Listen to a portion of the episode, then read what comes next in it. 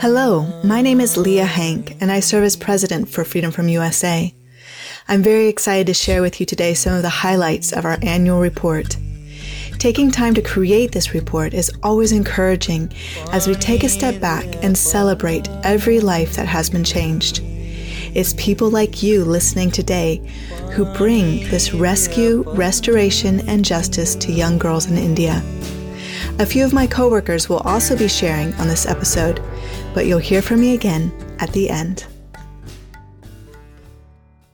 Hello, my name is Sarah Mully, and I help Freedom Firm with communications and development projects. I gathered data and information on Freedom Firm's rescues this past year. The team in India continues to train on how to conduct online investigations as pimps advertise and connect with customers through chat services virtually.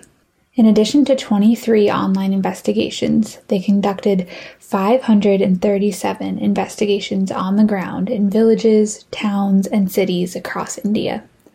Every single investigation is worthwhile as it leads to minor girls who are trapped in prostitution. Since it's illegal for minors to be in prostitution, brothel keepers take greater precautions to protect their lucrative trade of offering young girls to customers. Our team conducts many investigations to locate the minors, gather evidence, and persuade the police to intervene.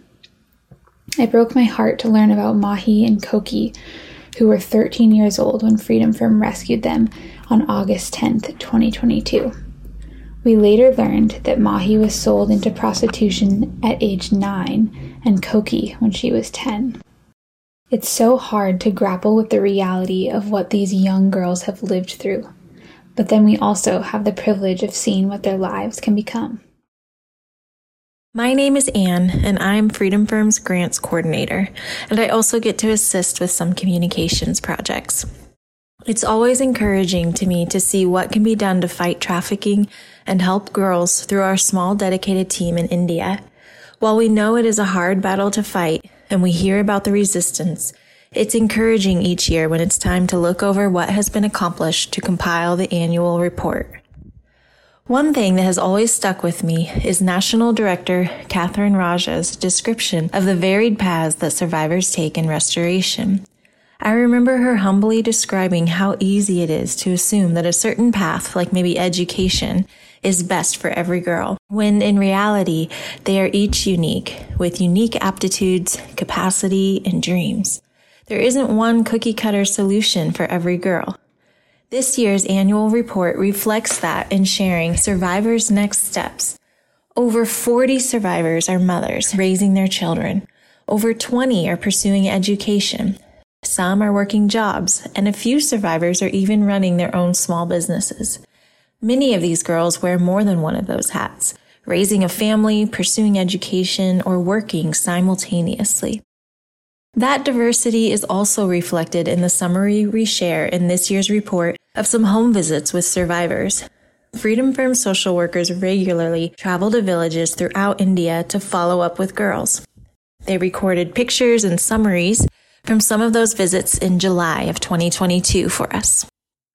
Two of the girls they visited were ecstatic about their upcoming marriages and the opportunity to run their own home.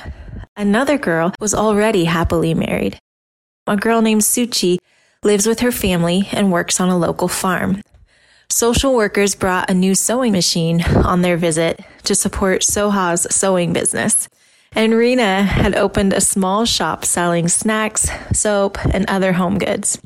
From homemaking to farming to businesses, these young women are moving forward in their lives, each in their own unique way. After a survivor is rescued, Freedom Firm social workers encourage her restoration journey as our legal team continues to develop her case. Freedom Firm actively pursues the conviction of those responsible for trafficking minor girls because we believe that every conviction creates a deterrent and protects future girls from trafficking. While a conviction is the ultimate goal, we also fight to keep traffickers and other perpetrators behind bars until the case is decided. We know that when a perpetrator is in custody, he or she can no longer operate or exploit other victims. While the perpetrator is in jail, the victim and her family are also protected from manipulation and control. During the past year, Freedom Firm assisted in the arrest of 101 accused perpetrators of trafficking and repeatedly opposed their bail applications. Thanks to our team's efforts, 43 accused still remain in prison while awaiting trial. Simi's case shows how crucial this is. Simi's brothel keeper was out on bail with other pending cases, but continued to exploit minors. After rescuing Simi, Freedom Firm has fought his bail applications even up to the High Court so that he will be held accountable for his crimes. As long as he is in custody, he cannot exploit other victims. During her testimony, another survivor named Anju strongly implored the judge, do not grant bail to him. If you do so, he will exploit and spoil many more lives as he did to me, and other such perpetrators will also live fearlessly if it happens. Freedom Firm strongly believes that justice is critical to ensuring the safety of current survivors and future vulnerable girls. As such, the Freedom Firm team will continue working to keep these criminals behind bars and secure justice for Simi, Anju, and many other women we serve.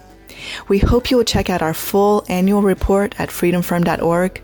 Thank you for listening and for standing with us to change the lives of these brave young women in India.